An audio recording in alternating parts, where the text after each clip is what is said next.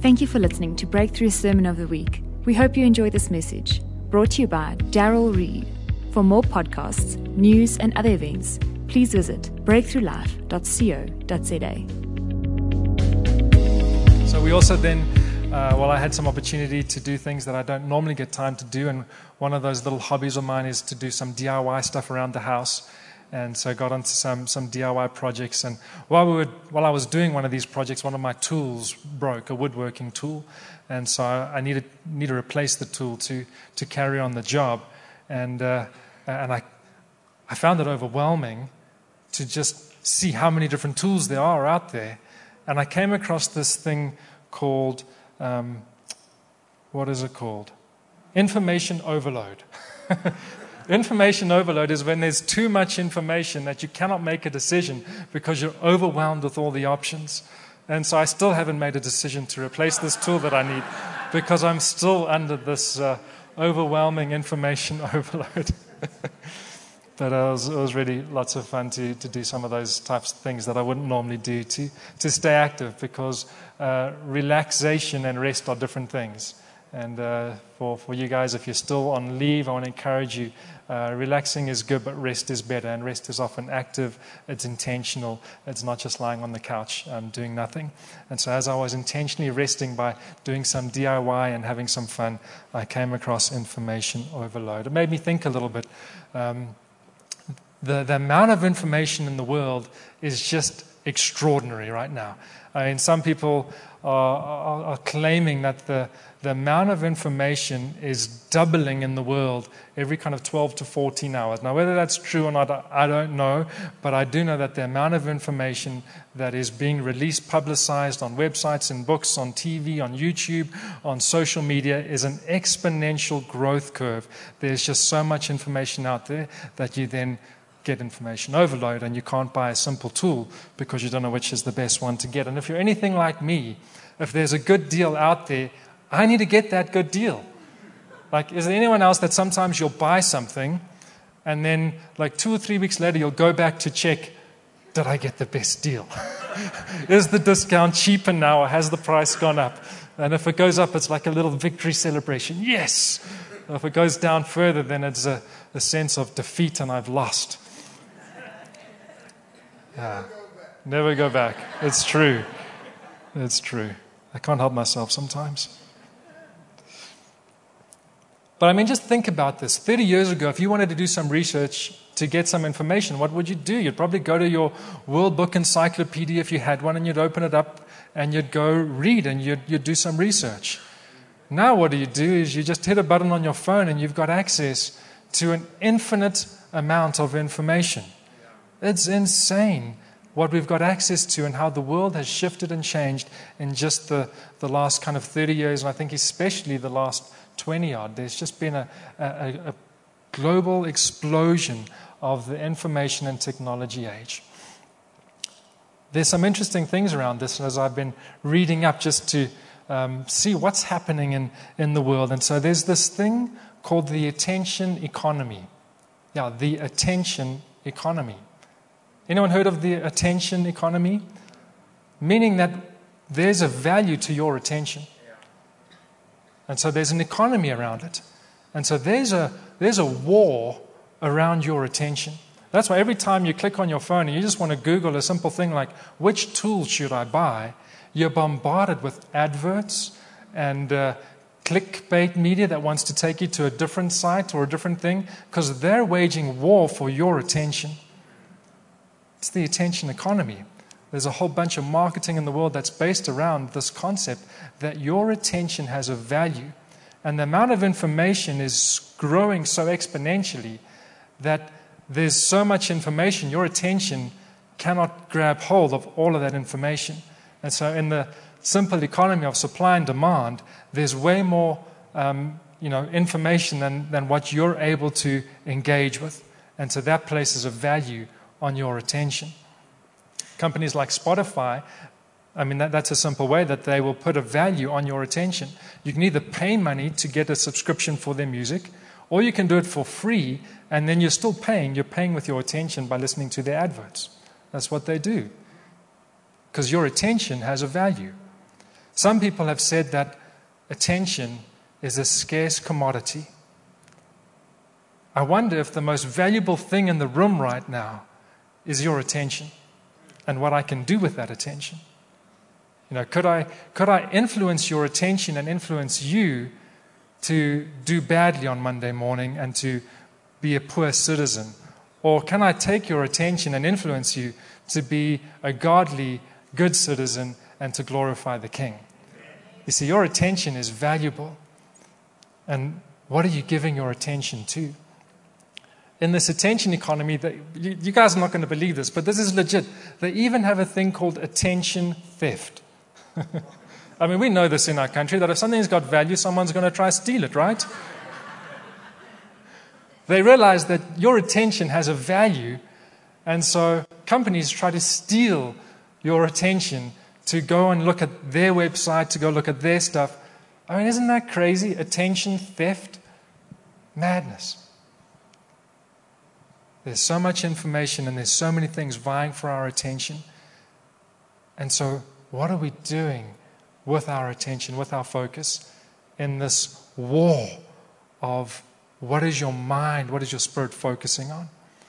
And so, on the, the 31st of December, as, as you know, I was just doing some DIY and tool broke but also reflecting on that evening as we're going to gather and worship for the last time of 2022 and worship in the new year. I was just reflecting on the Lord and His goodness. And, uh, and Lord, what are you saying to us um, for this season and in this season? And uh, some of you might know we, we did beach outreaches for a number of years. Uh, for about seven years, we'd go down to uh, different coastal uh, party destinations, and we'd reach out. We'd, we'd go minister to people on the streets from kind of 8, 9 o'clock at night right through till 2, 3 in the morning. And the Lord reminded me of, of this one particular story because I always find that time of the year I'm reflecting back on, on all the things that the Lord did and wondering, will we ever do it again? And I'm sure we will at some point. But I was reflecting on this one story. We were in Kenton on Sea in the Eastern Cape, very popular space. You guys might have heard me share this story on the 31st, but I know a bunch of you didn't, so I'm going to share it again. And, uh, and our, our, team's out there. Uh, it's probably about one o'clock in the morning. We're ministering to people. We're praying for people. We're just loving on people. We're serving them, doing whatever we can to, to share the gospel with them. And, and there's these two young guys that, you know, they were on their way to the club, home from the club. I don't know, but they're engaging with one of our team members. And I start overhearing the conversation, and I hear it's getting a little bit aggressive, it's uh, getting a bit argumentative. And so I go and, go and join the conversation, get to meet these guys, and, and, and, and find out what, they, what they're talking about. Turns out that the, the one guy, especially, was an atheist, uh, didn't believe that, that God was real, and asking all the typical but very difficult questions that, that an atheist would ask. And so we're trying our best to answer all of these questions, and it's just going back and forth, and it's not really going anywhere. It's turning into uh, more of an argument than a conversation. And so in that moment, I realized this isn't going anywhere. And so I, I say to these two young guys, I say, you know, this is a bit pointless. Because if we can argue you into being a Christian, we can just as e- easily argue you out of being a Christian, and that doesn't make any sense at all. And the guy kind of, I can see the cogs turning, and he says, Yeah, that makes, that makes sense. You're, you're right, this is pointless. So I said, Why don't we do this? Why don't we pray? Why don't we ask Jesus to reveal himself to you if he really is real? And if he's real, he'll reveal himself, and then you'll know, and you can choose to, to follow him or not. And, and if nothing happens, well, then, hey, we gave it a try. The guy said, Okay, cool, let's, Let's do that. I mean, this is the guy that doesn't believe God is real, but he's open to asking God if he's, if he's real. I love atheists and agnostics, all of them, because they'll always let you pray for them if you just find the right little key into their heart. And so we go around the corner, and uh, in the distance, you can hear the thumping music of the, the, the club. And I say to the guys, just stand and put your hands out like this. We're not going to touch you. We're just going to put our hands over you, and we're just going to invite the presence of God to come. And so these two guys stand there with their hands out like this, their eyes closed, and we pray a simple prayer. It's just on the lines of, Lord Jesus, thank you that you love these guys. Thank you that you're for them, that you're not against them, and that your heart is for them. Will you reveal yourself to them right now, Holy Spirit? Will you come and fill them with your presence? May they physically, tangibly experience you in this moment. Simple prayer like that. And then we step back and we watch these two guys standing there on the side of the road having an encounter with Jesus. And the, the look of frustration on their faces turns to this look of absolute peace and joy. and they stand there with their eyes closed and they start to smile. And we've, we've stepped back and we're just watching these guys now having an encounter with the Lord as the, the Lord is doing a special thing in their, in, their, in, their, in their heart and in their life. It felt like probably two or three minutes, I don't know how long it was, but after what felt like a long time of these two guys encountering Jesus, the one guy opens his eyes with a big smile on his face, and the first words out of his mouth are, Wow, God is good. I mean, just about seven minutes ago, he's arguing with me, trying to tell me why God is not real and there is no such thing as a God. The next word out of his mouth after, wow, God is good, is he says, I just want to worship God. Can we worship God? so I'm like, yeah, we can worship God. That's a good idea. And so we, we had a worship kind of intercession team. And so we, we go across to the worship team and, and I say, you know, this is what happened, guys. These guys want to worship Jesus. Can we, can we worship him together? and the team was tired. We hadn't been sleeping. They, they, just, there was no inspiration coming forth from the worship team. And I'm thinking, okay, Daryl, you're going to have to rescue this. Uh, you've always wanted to be a worship leader. This might be your time to shine. Um, or I'm going to chase these guys away and they'll go back to being agnostics when they hear me sing. anyway, so I start thinking, okay, what song will these guys know? They haven't been in church for a very long time. Um, so I say, well, what about Amazing Grace? We, do you guys know Amazing Grace? And the guy says, Yeah, I know that one, but, but, but what about this? This is the atheist that's just encountered Jesus. He says, What about our God is an awesome God? that's a good song. Let's go with that one. So there we stand, a group of us, 1.30 in the morning, whatever it is, club music thumping in the background, starting to sing, Our God is an awesome God. Come on, isn't God good?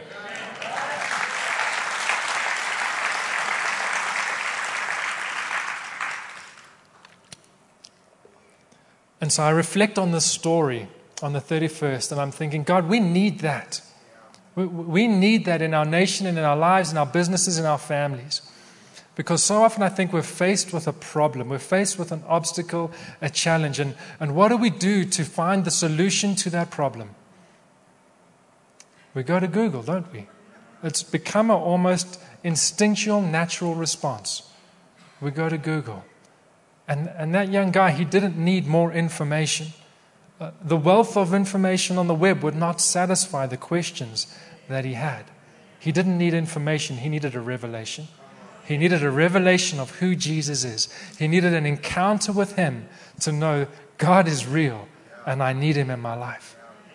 I believe that this is a year where the Lord is saying, I want to pour out rich, living revelation upon you, upon my people across the world, that we will not just go to information, but that we will have revelation. So if you've got your Bible, let's look at a couple stories in the scriptures quickly.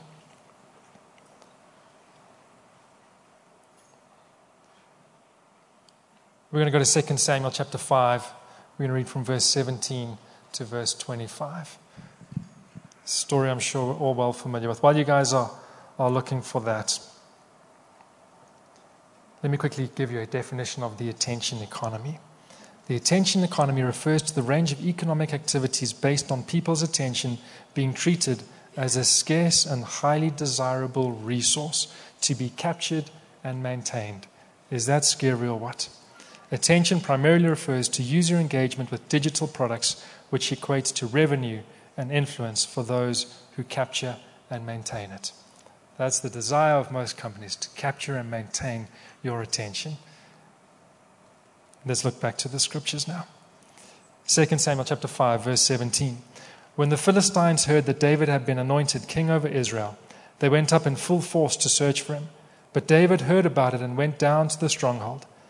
Now the Philistines had come and spread out in the valley of Rephaim. So David inquired of the Lord, Shall I go and attack the Philistines? Will you deliver them into my hands? The Lord answered him, Go, for I will surely deliver the Philistines into your hands. So David went to Baal Perazim, and there he defeated them. He said, As waters break out, the Lord has broken out against my enemies before me. So that place was called Baal Perazim. The Philistines abandoned their idols there, and David and his men carried them off. Once more, the Philistines came up and spread out in the valley of Rephaim. So David inquired of the Lord. And he answered, Do not go straight up, but circle around behind them and attack them in front of the poplar trees. As soon as you hear the sound of marching in the tops of the poplar trees, move quickly, because that will mean the Lord has gone out in front of you to strike the Philistine army. So David did as the Lord commanded him and struck down the Philistines all the way from Gibeon to Gezer. I know I haven't given you much context for that story, but there's just two things that we need to pull out of it that I think are critical. David is facing a challenge. The Philistine army is gathering to attack and he can look at all the information, which I think he does, but along with the information, he says, I need revelation.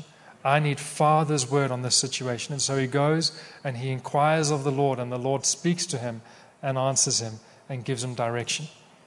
It happens then a second time. They go to war, they win, and after they've had a, a victory, now the Philistine army start to gather a second time.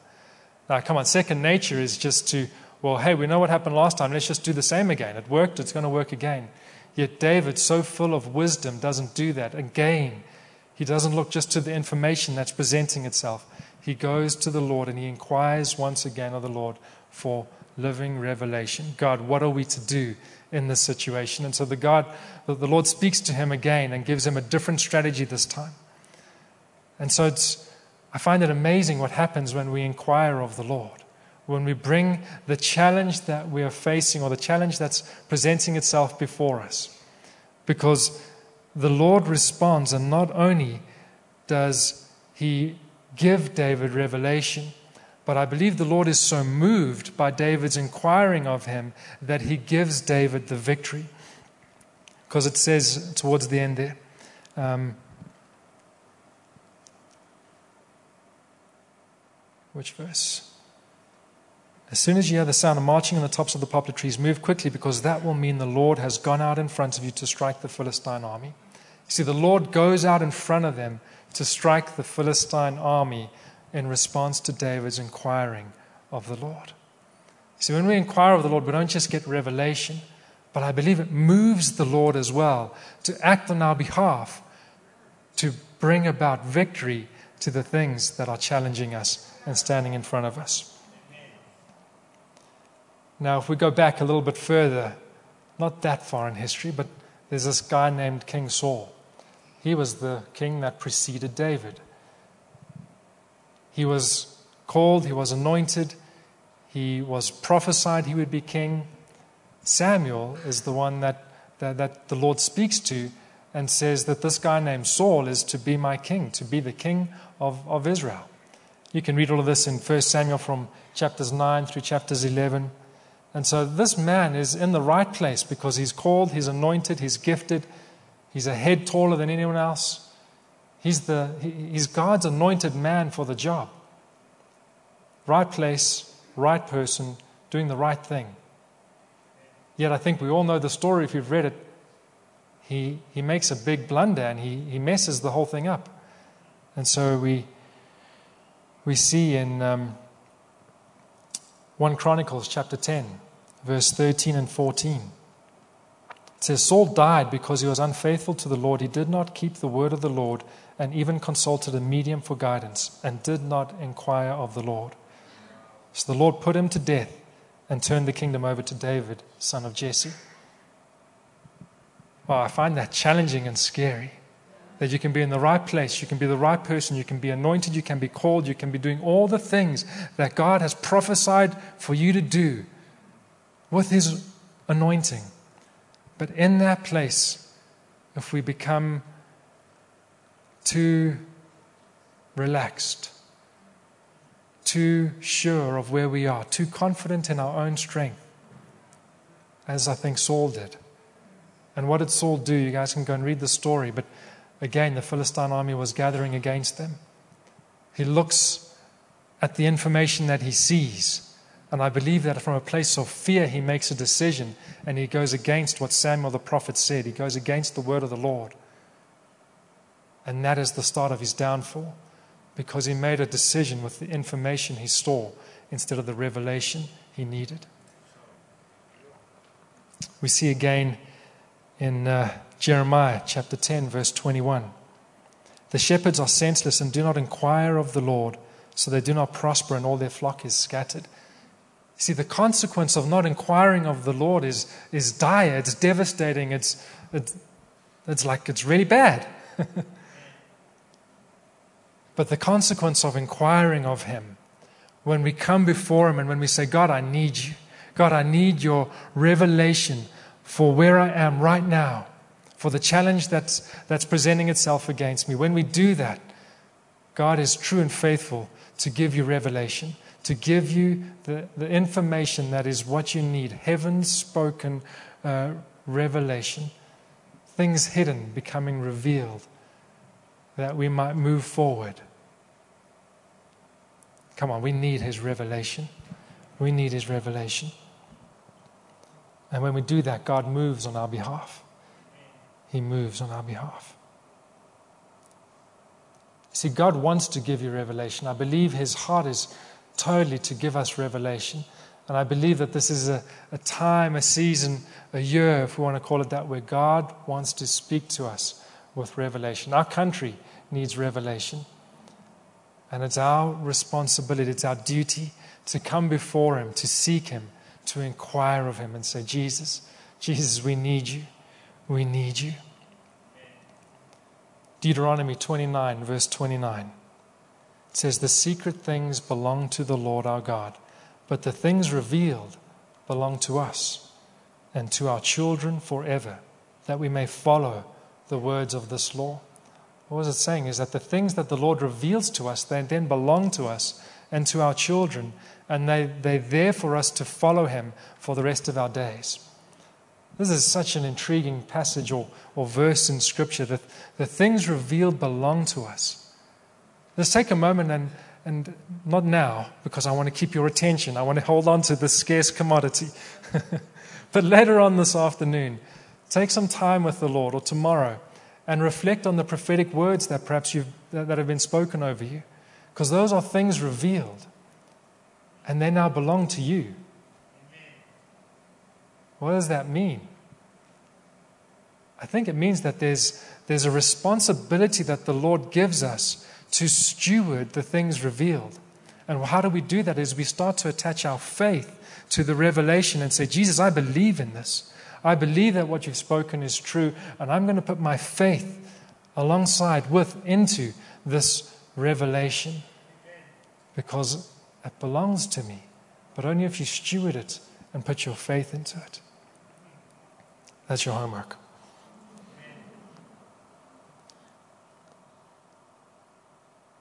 One Corinthians chapter one verse thirty. It says, "It is because of him that you are in Christ Jesus, who became for us wisdom from God. That is our righteousness, holiness, and redemption." You see, now that we're in him, Christ Jesus is our wisdom. He is our revelation. It's in Him that we find everything that we need. Jesus, He is our revelation. And then Matthew chapter 6, verse 33. We all know this one.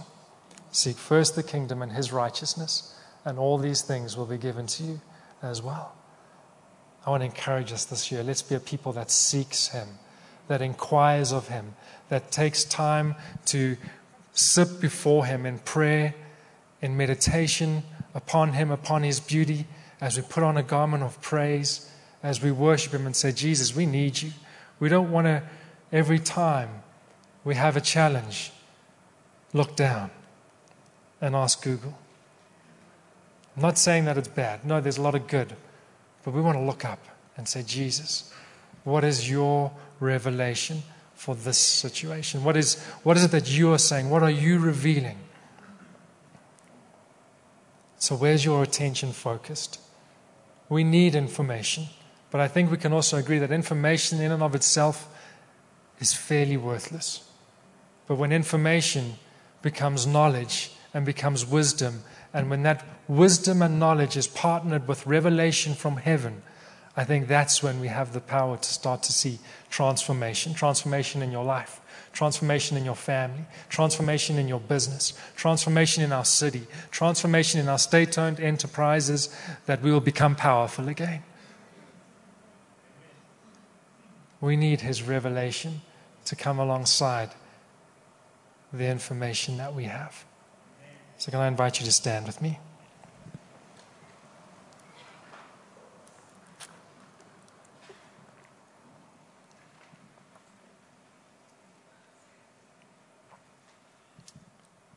Before we pray, I want to just give you an opportunity. If you're visiting with us for the first time, or maybe you've been here for a while, and, and you don't know what it is to know Jesus, you don't know what it is to receive revelation from, from Jesus. Maybe you're like one of those guys in my story in Kenton on Sea that don't believe God is real.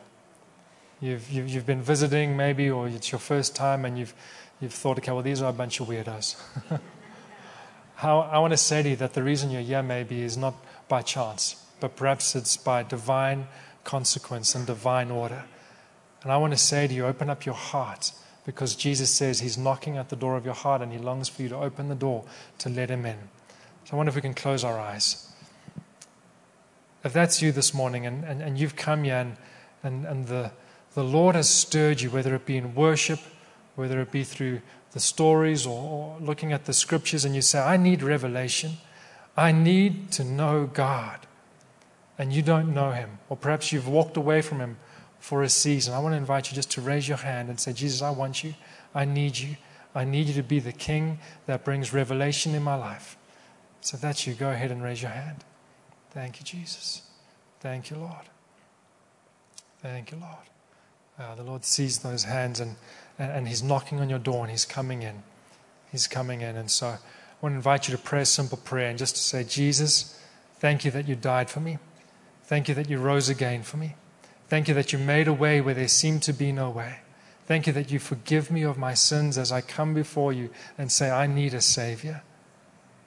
Hmm. Tell him that you need his forgiveness. That you don't want to live a life that you were living, but you want to live a life that honors him, that glorifies him, that follows him. That as of today, you want to become a son or a daughter of the King. If you prayed a prayer like that this morning, I want to invite you to come to the front as we uh, start to close out the service, and our, our ministry team would love to pray for you. But I want to close out praying for all of us. So why don't you lift your hands to heaven? Jesus, we love you. We worship you. Lord, we want our attention to be focused on you. The scarce resource of our attention, Lord, may it be set upon you and upon you only. So, Holy Spirit, will you stir us? Will you move us? Will you inspire us to seek you, to inquire upon you, to get revelation from you? That this will be a, a time and a season where we don't rely solely on information, but we rely on your living revelation. Speak to us in your scriptures. Speak to us, Holy Spirit. Send angels to speak to us. Lord, we're a people and we say we want to hear your living now revelation. And may we hear it throughout the rest of this year, and may it guide us and lead us in, in, in paths of righteousness and holiness, that your name might be glorified. In Jesus' name, amen. Amen.